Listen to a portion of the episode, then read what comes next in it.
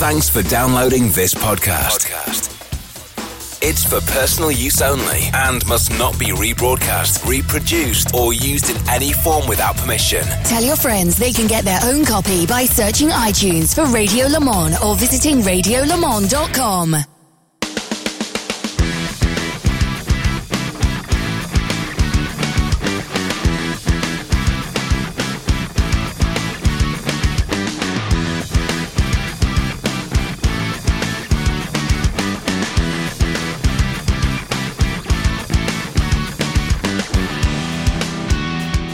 Hello, everybody.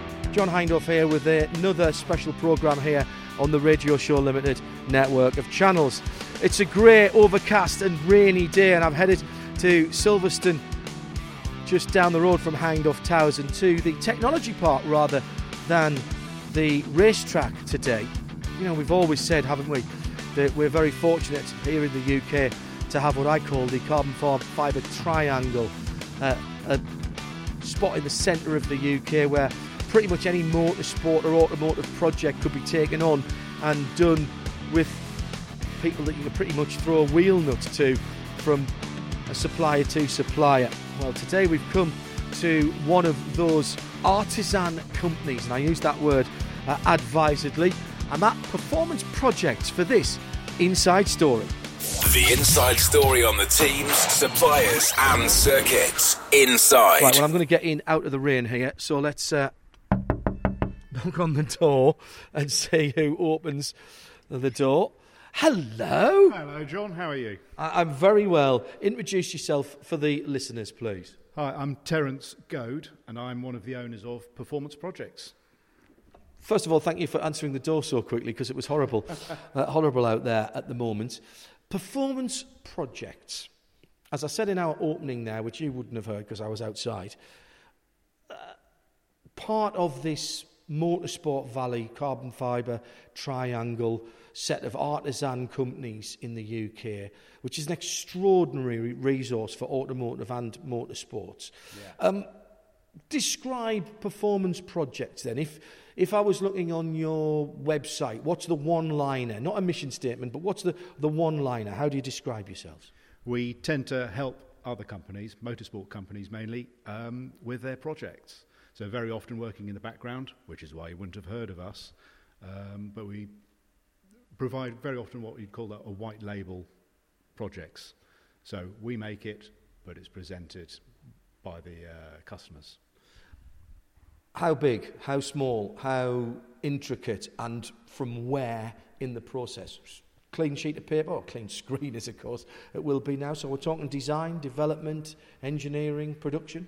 Um, pretty much everything we can do. Um, f- for instance, when we're working for the F1 teams, um, they want just design from us. We've got a very good reputation for that.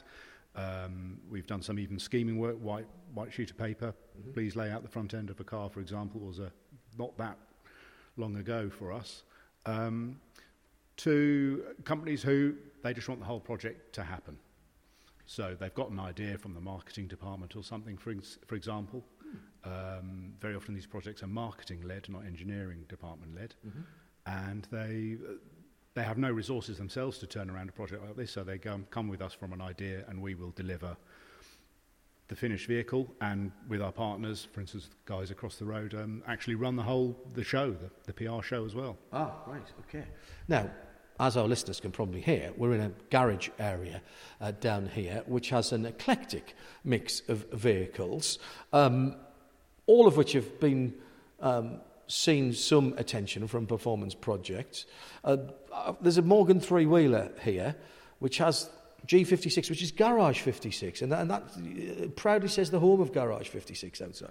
Yes, yeah, Garage 56 is our um, sort of more customer facing company, sister company. And we, we sell to the public um, Morgan three wheeler owners mainly, um, sort of aftermarket parts for the Morgan three wheeler. So we go faster stuff for the exhaust, stage one, stage two kits. Hang on, hang on. Morgan three wheelers. All right, this is a relatively new Morgan three wheeler. Uh, this is the the the current version of the car, but they go back a very long way, and you're build, still building go faster bits for a car that is over 50 years old. Well, yes, the, what you see here is the modern interpretation of it. So they recreated it eight years ago, I think it came out on the market, um, and we wanted to get involved in selling our stuff to uh, and touting our business because the problem is our business is uh, all white label, so nobody mm-hmm. knew about us. So we mm-hmm. thought, well, let's demonstrate what we can do. So this project started off just as a one-off, um, and we chose the Morgan Three Wheeler because it's very iconic, it's recognisable, um, and our demonstrator project was so good that uh, we decided actually to go into production with it all. well, I can see some carbon fibre um, mud guards, and I'm, I am going to call them mud guards because that's exactly what they are. That doesn't look like a standard exhaust coming out of the engine, which sits, of course, right on the front axle on a Morgan three wheeler. Yes, yes. The, um, that actually, that exhaust makes a big difference to the uh, performance of this car in particular. Um, and the carbon fibre mudguards, we at first we were very skeptical. We thought, why would people do that? Yes, it's lighter, but you know, big deal. Um, but actually, it makes uh, quite a big difference to the ride and handling of the car as well. Because of aerodynamics, because of it's a it's a sprung mass on the end and the end of the suspension. Yes, yes, it's the unsprung mass. Um, we save about four kilos per wheel. Really? Yes, yeah, yeah. So um, they're kept, it's a carbon fibre with a carbon Kevlar lining uh, to help protect it from you know rocks and stones and whatever else have you.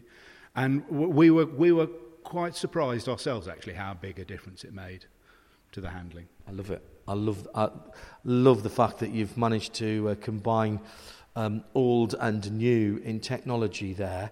Um, those are bits and pieces of a project. Next to it here is uh, well, it, this looks like it's been beamed in from the future. Um, it is a. Well, you tell me what it is. I'm not even sure how to describe it. It's got little tractor tyres at the, the back, bigger tractor tyres at the front, uh, nowhere for anyone to sit. Um, so it, it's obviously a working vehicle and it, it clearly must be either remote controlled or robotic. Th- this is an extraordinary looking thing. Looks like it's come off a film set. Uh, yeah, normally uh, people think it's a Batmobile, the off-road Batmobile. Very good. It's um, it's an electric autonomous tractor. Uh, this was a project that was uh, government backed by through Niche Vehicle Network actually um, for a company that does called Dynium Robot that do autonomous systems. Mm. And what was um, we when you put an autonomous system on a on a tractor, the whole way you work changes.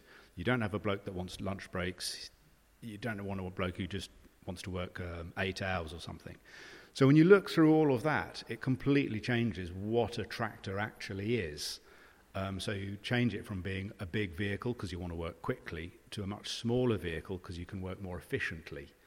Um, and we ended up with something that I, I, I think it's uh, we take it as a compliment that virtually no one recognises it as a tractor because you've really rethought the whole design. Because you've got been able to go back to first principles because there are certain things you don't need, like a cab for a bloke, like air conditioning, um, like various other bits and pieces of, of creature comforts. But what I do notice is if I walk around here, you've got all the usual fixtures and fittings for you've got a PTO power takeoff there at the back you've got uh, a tow hitch, you've got various mounting points. So this is very much then able to interface with equipment that a, a farmer would already have for a conventional tractor.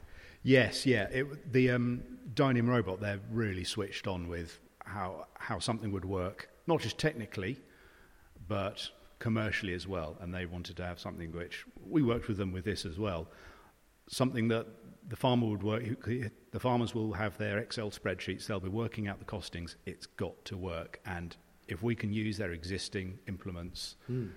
then obviously that's a huge cost saving for them instead of just buying an all new, very specific vehicle. This can do sort of, you know, with the tow hitch, you can just be towing uh, trailers around, you mm-hmm. maybe just pulling feed around the, the, the farm or something, helping at harvest time. Um, but it's got the PTO to power mowers or muck spreaders or whatever else it is that you want. Brilliant. Uh, two mortars, one either side, uh, just sitting behind the wheels there. So that's interesting. Does that give you the option of, of going back to my trials days. Is that a bit like fiddle brakes then? So you could steer it with the, the motors at the back as well as the steering at the front? Yes, yes, well spotted. Um, yeah, we can do torque vectoring with it. Um, because of the sort of work it needs to do, it's got to be able to go around reasonably tight corners. So if you can torque vector, you can sort of really swing the vehicle around, mm-hmm. um, get around those corners, and also it, it frees up the, the uh, space between the um, between the wheels to put a battery pack. Very good point. Which is what half this vehicle is. So you started with nothing for this other than a brief. So Correct. literally everything that I'm seeing here came out of performance projects and the is the the product of your imagination, your engineering know-how and your practical ability. Yes, yes. I suppose it is a bit like motorsport, actually. I was thinking about this recently. Um, where well, I was going to say it's about a far cry from motorsport and go faster bits on a Morgan or some of the other things that I know that you do, that, as, as you could go. But the principles, as what you're saying here, is similar. Yes, yeah. I mean, when you're doing, you know, especially sort of F1, you look at the regulations, you look at what you're allowed to do, what you're not allowed to do, and you read between the lines, and and you start afresh from that. You don't, if you start off with a preconceived idea of what an F1 car should be, if you're just looking at last year's Ferrari, for example, or uh, um, Mercedes, you're just going to recreate the same. When you look at, relook at really what it is you're trying to achieve, then you come up with something very, very different. And of course, you've got no regulations in this situation, so it didn't have to look, sound, smell, or feel like a like a tractor. I, I do like the sort of stealthy cover on the top, which uh, very much um, is, is, is all angles. Is there a practical reason for that, or is, is that pure styling? Uh, pure styling. We need, we need a, there is some practicality in it. It needs to be able to sort of brush past um, branches and whatever else have you without snagging. Um, the coolers on it are really big because you don't want because it's a, generally when you're working it's very dusty, so coolers get clogged up really quickly. Um, but basically, we said, look, we, we, we asked a Dynium robot look, what, we've got to put a cowl on it to protect everything underneath it. What do you want to look at it? And he sent one image of a Lamborghini Aventador, I think it was, and said, make it look like that. So, uh, well, Lamborghini did tractors originally, didn't they? So, uh, and still do, and they're very expensive. Great project, great project, and uh, just proof, if proof were needed, of the uh, the variety that comes out of the experience uh, and the the cleverness of, of motorsport valley here in the UK of the carbon fibre triangle. Um, I didn't ask, is this remote control, GPS? Uh, do you have to learn, have it learn where it's going to go? How is it controlled? You can control it. I think they use a PlayStation controller. Oh, very cool. Other games consoles are available. the, um, but actually, it's fully autonomous. So it'll, and that is what has unlocked the potential of certainly battery technology, is that you, you're not beholden to a guy being paid per hour and only being able to work a few certain number of hours per day. It can work more slowly um, and therefore more efficiently. Does that mean it can do different jobs and a wider variety of jobs that, frankly, a bloke on a tractor, if he was going that slow, would be rather too bored to do?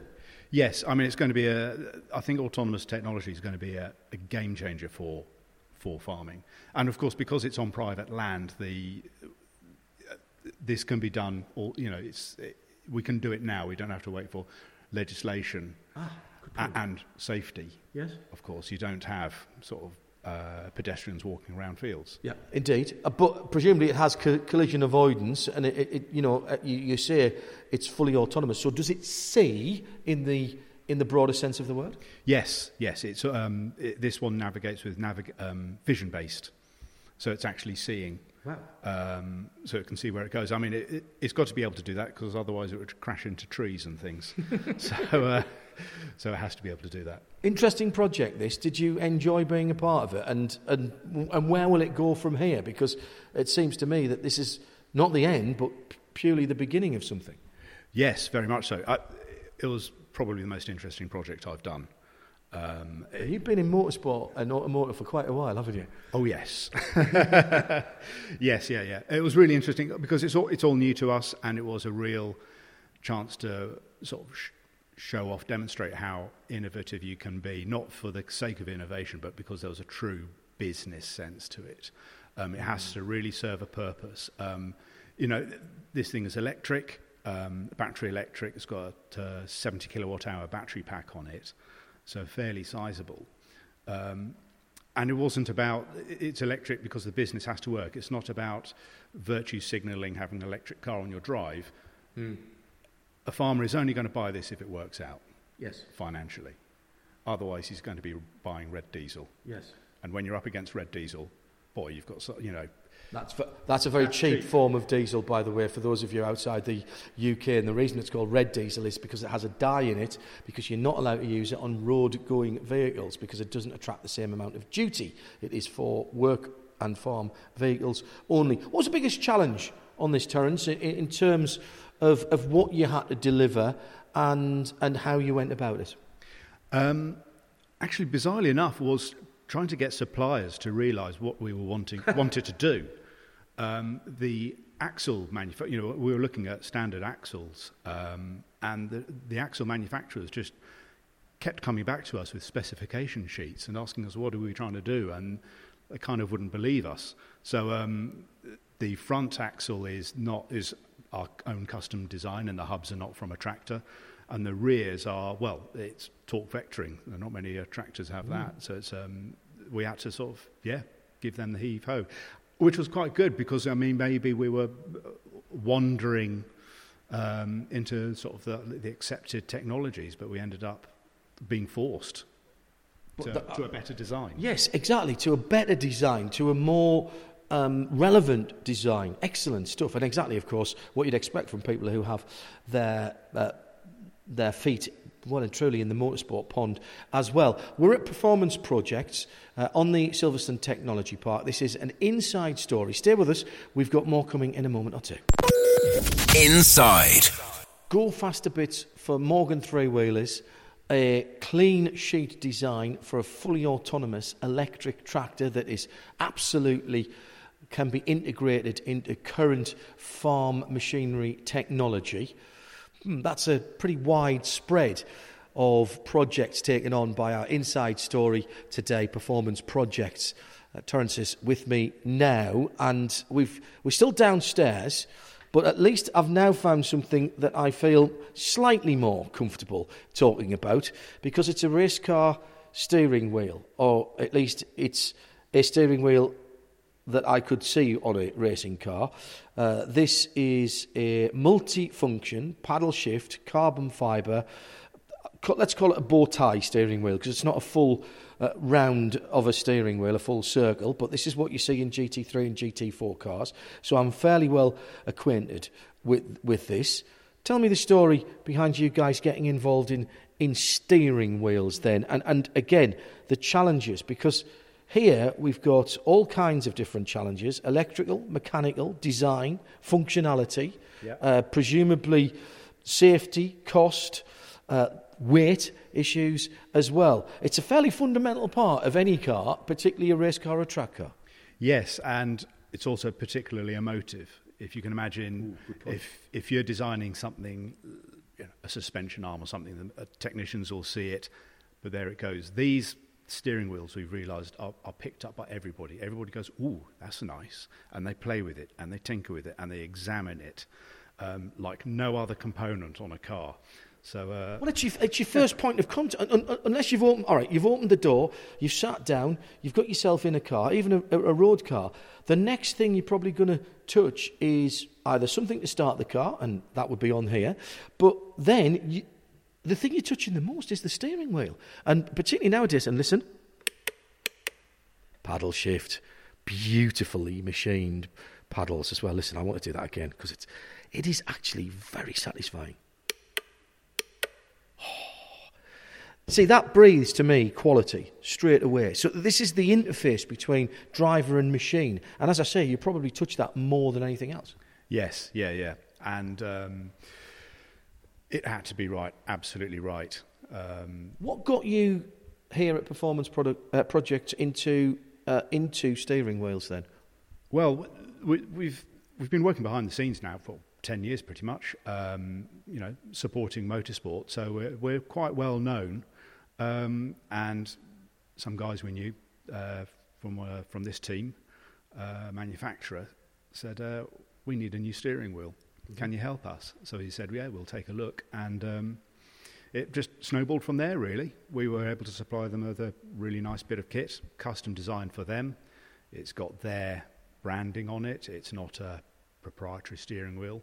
Um, Because there are people who make steering wheels, and if you go back down through the ages, uh, particularly if you're into classic cars, and I know you are, because we're standing next to a very nice little Austin Healey that is uh, sitting beside us as well in a very lovely dark maroon colour, which I like a lot. That's proper dark red. That so you know steering wheel manufacturers, long before steering wheels were anything other than a steering wheel, Yeah. plenty of them. And aftermarket wheels down through the years was some people would like, oh, I want to. I remember when I first started, right? Oh, I need a deep dish wheel because I, because I like I like to have my hands bent. So you would get something with a different boss or a different spoke pattern, or you or you get something with a thicker rim. That was that was the next thing. Oh no, thicker rims, that's better. So they, they've been around for a long time. But this is not what we're talking about here. We're talking about a piece of of automotive technology now because of all the things that has to be controlled here. Yes, yeah. So this this one's got uh, about a dozen push buttons on it. You've then got the uh, gear gear paddles on the back, and you've got rotary knobs on the front, and they're all sort of aerospace military spec buttons as well. They're not sort of uh, your cheapo 50p switches. all on very long lead time, which makes the manufacture quite difficult because uh, when you're sort of supplying, you know, steering wheels in the hundreds, and uh, you've got you know a dozen buttons on there. That's over a thousand buttons you've got to order months before you can even start to build the steering wheels. So uh, yeah, you've got a lot of uh, duff stock on your shelves if uh, the supply if the if your customer then just changes their mind as to what s- switch they want to have. So, in terms of starting from again, let's talk about a clean sheet of paper. Let's say Hindhaugh Motor Cars Yep. decides to, uh, it's going to go to market with um, a very expensive and exclusive uh, track day car. Yep. To start with, and therefore it wants a steering wheel that will allow its uh, very wealthy customers. Let's hope. I'm, I'm thinking profit already here. Um, Very wise. to, to, to control every aspect of the car, whether that's starting the car up, whether that's v- degrees of traction control, ABS, uh, potentially engine maps, other functions as simple as wash wipe, Yeah. uh, lights, indicators, flashes, etc., because you tend not to have stalks on racing cars or, or track day cars. Right, so I've come to you and said, this is, here's my car, this is going to be fantastic, I need a steering wheel. What's, what's the procedure then from there on? You, you're going to take a brief and then move on from there? Yes, yeah. I mean, it's really important to understand what the customer wants, what the manufacturer wants, and also ultimately what their customers, what their drivers are going to want. What what's going to sort of make them excited about getting in the car. I mean, as you said, you know, lots of people are making steering wheels. It's a it's a crowded market. Um, you know, we've got to be producing something which is absolutely spot on because otherwise we won't be producing one one steering wheel. Um, so uh, yeah, finding out exactly what they want and making sure that the quality is absolutely spot on as well.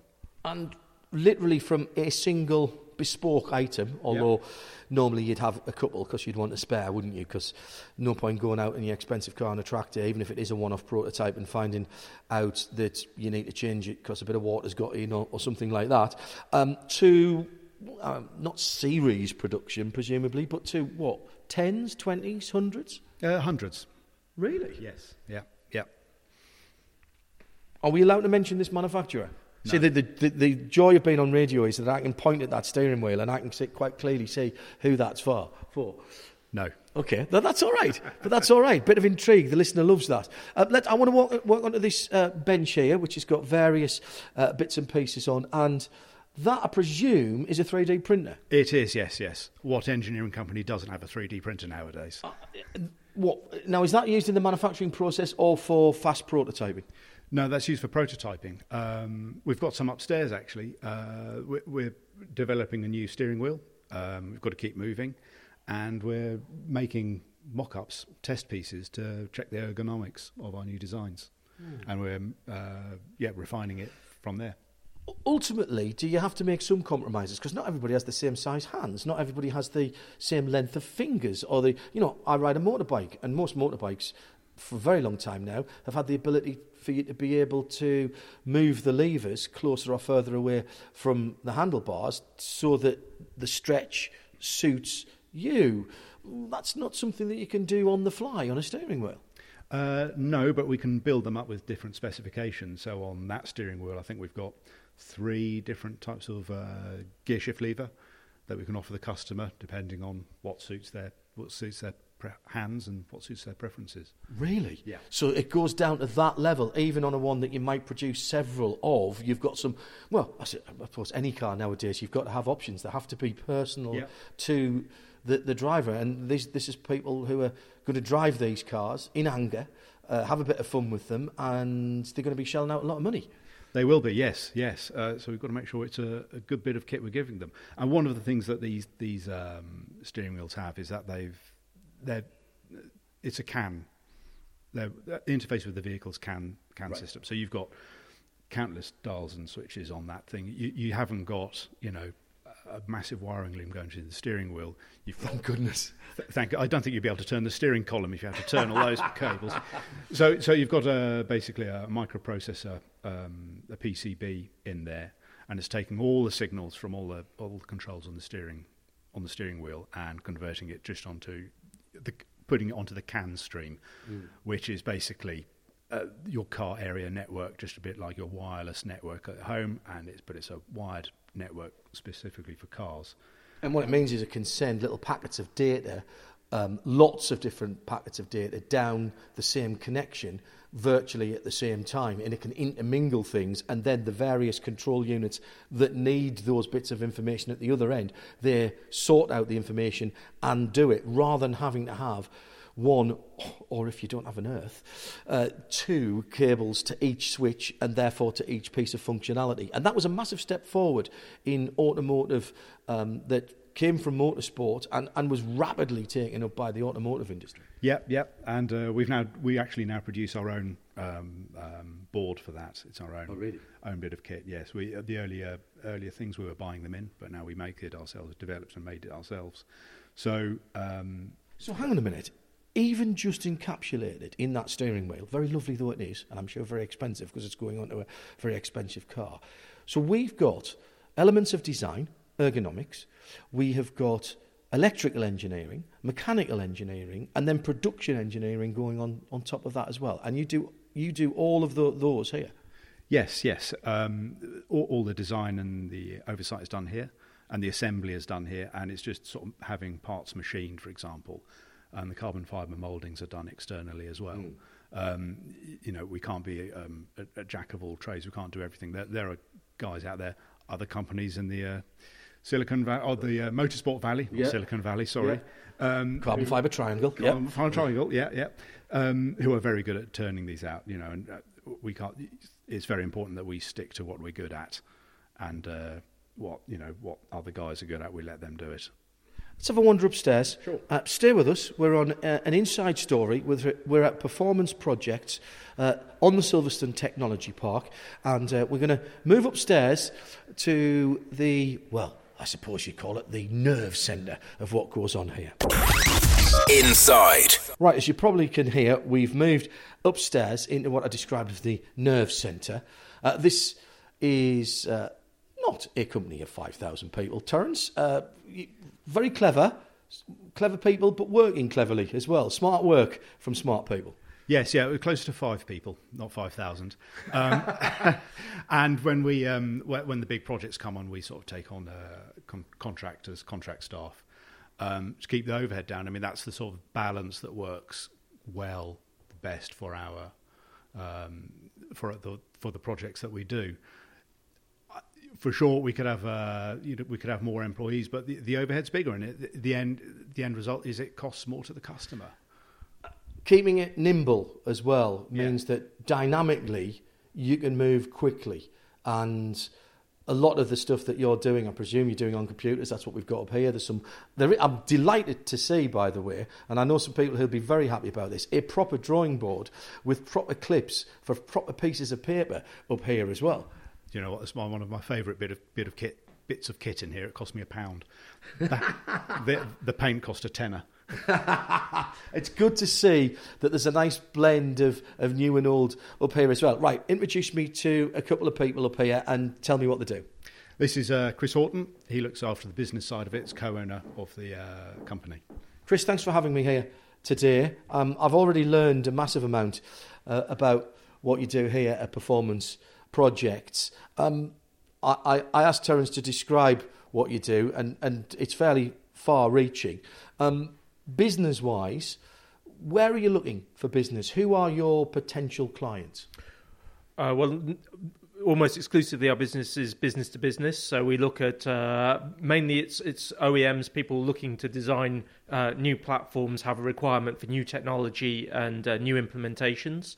Um, so as as you know from your discussion with Terence, uh, the very innovative world of of, of, of new test beds, uh, the electric tractor becoming one of those, and also within motorsport, the OEM-led environment, particularly GT3 and touring car and all and those kinds of environments that um, are quite keen to capitalise on on some of the unique resource we have.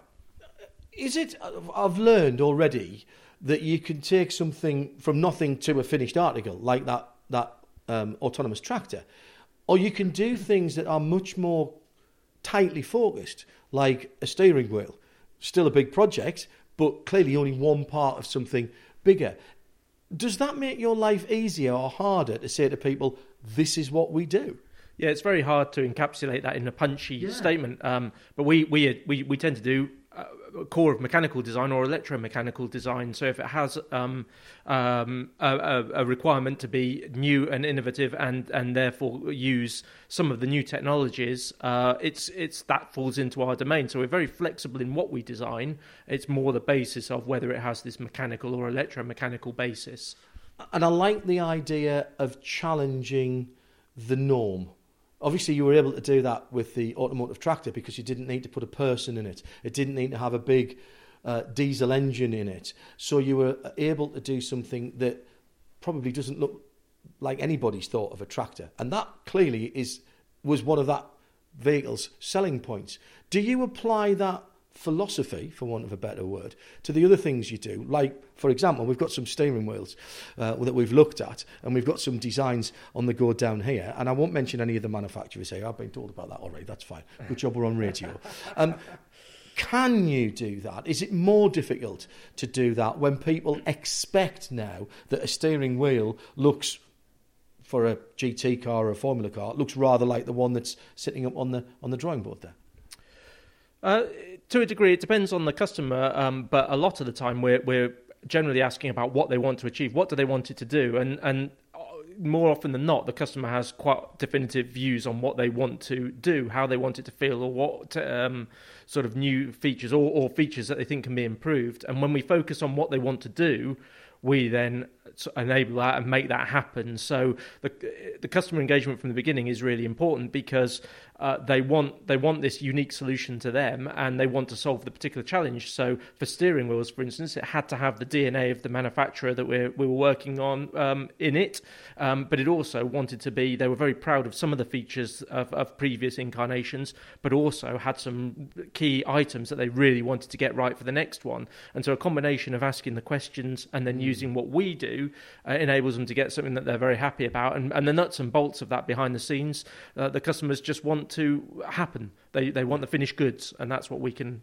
do. It's often said that a, uh, a, a well educated customer or client is the best one to have. What you don't want is somebody saying, "Oh, I just knock something up." You'd much rather have a brief to work with, is what you're saying.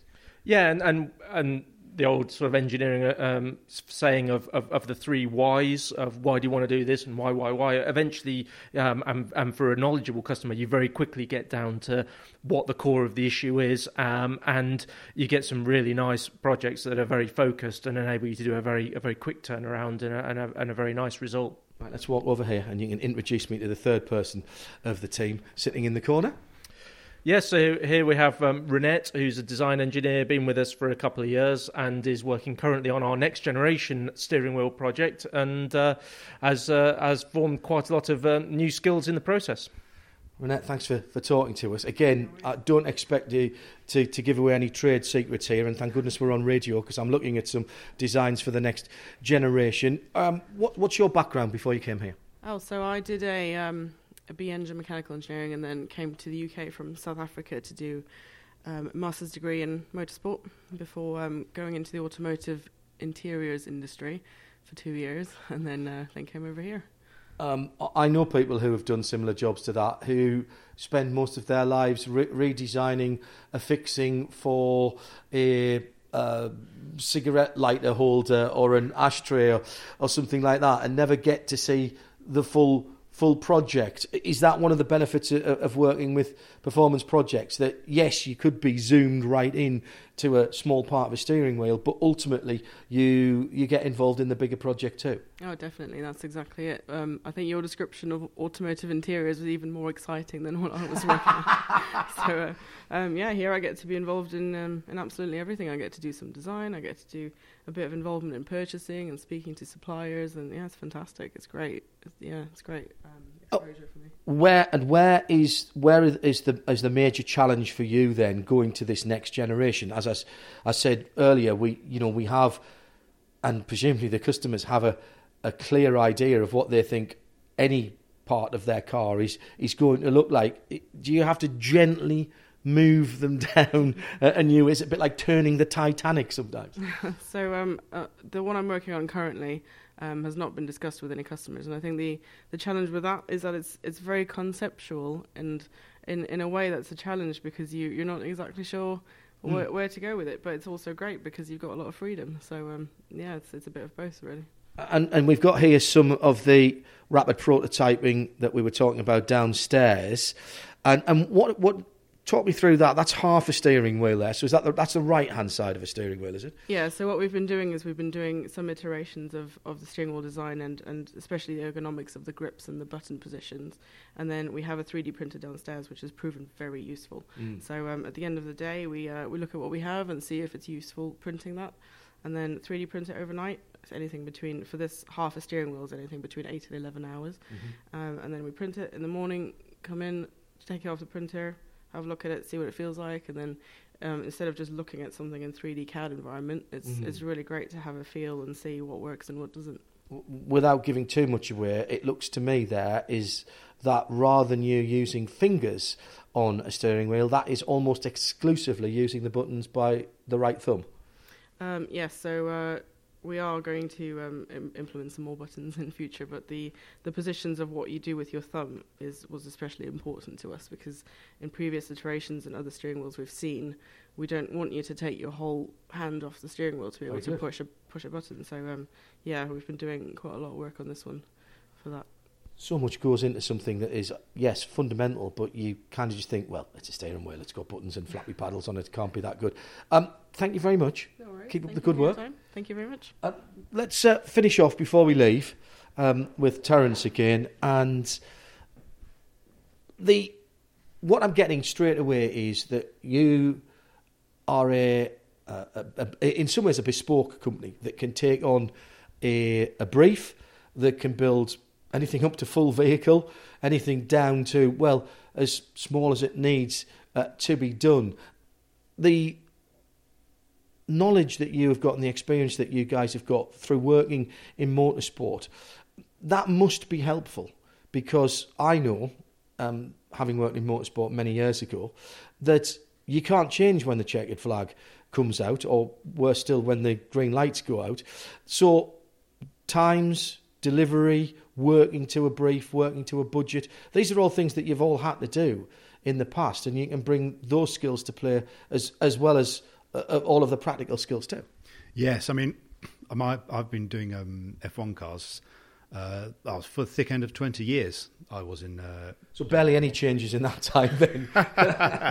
so you know the the whole thing of uh, absolutely get it, it has to be right. Mm. Um, you have to be very good at envisaging what might go wrong. Yes. Um, you know, essentially every every car is a it's a prototype that's out there, mm-hmm. um, and you have to be better than the other guys. And you've got to remember, you know, in all of the teams, mm-hmm. there are some very talented guys there. Mm-hmm. Um, so you, you can't sit back. You know, you, you are up against it, it's it's it's one of the few um, few industries where, as an engineer, you are in sort of direct competition. You can't you can't blame it on uh, the marketing or you know the reason this car wasn't fast was because of the marketing. It was your design. Mm. Now, you're sitting here right in the middle of the UK. Um, do you have international aspirations? Do you have international customers? Uh, we do. I'm certainly for the Morgan stuff. We ship all over the world for right. that, and I'm trying to think uh, internationally. Well, I used to live in Germany. I used to work for a Toyota F1 yes. back in the day. Yeah. Um, that's a place and a half, isn't it? Down at, people riding around on bicycles because the corridors are so big. Yes, yeah, a fantastic place to work. Probably the best place I worked, actually. And, and a complete contrast here, then, working in a relatively small unit with just you know four, five, five people. Where would you like the business to be? Performance projects uh, in five years' time, and is there a is there a unicorn out there that is a project that you'd really like to do? And and yeah, come on, you can jump in on this as well. uh, it's hard to say. The, the old um, uh, Chris and I have uh, different opinions on this. He has sort of oh, excellent. he, he, has ideas of we, we should be this big and whatever that turnover. And I just say I'm just saying oh, I just want a nice big yacht in the mid actually. well, it won't be long before you can 3D print one of one of those and sail off into the sunset. Chris, in, in terms of of forward planning. It's a volatile business in automotive and motorsport. So that is actually quite difficult. So building relationships with current uh, customers and, and identifying new ones, of course, that's going to be absolutely at the top of the list. But is there something out there? Is that unicorn out there that you'd really like to get your teeth into for performance projects? Well, I think for performance projects, we're we're very interested in the in the design aspect. We like innovation. We like to challenge ourselves with new ideas. And as a company size, we definitely want to maintain the flexibility of a of a small um, but very skilled workforce. Uh, so that works very well for us. And a lot of the things we're working on have an amount of know-how and, and IP. And certainly, if we can develop these ideas, um, a lot of that's owned directly by our customers when they want it, and that's great because it's interesting work. And some of it is is work that we're putting in, like like with the next generation products, where where we put it in, we invest in that, and then obviously that that that's an investment in the future for us. Mm. So I think keeping the company flexible, these these new ideas, and, and certainly the we, we love niche automotive in whatever guise it has, motorsport and, and, and road, and uh, and indeed off road. And so uh, those kinds of projects, I think they'll always uh, float our boat, as it were, mm-hmm. and they'll be the things we really want to develop in the future. Right, you might not have heard of performance projects in terms of uh, big name international corporations. It may never be that, and maybe it never really wants to be that. But the bits and pieces that are going on here are far too clever to stay in the dark. Gentlemen, lady, thank you very much indeed for having us here for this inside story of performance projects right in the middle of the uh, carbon fibre triangle here at Silverstone.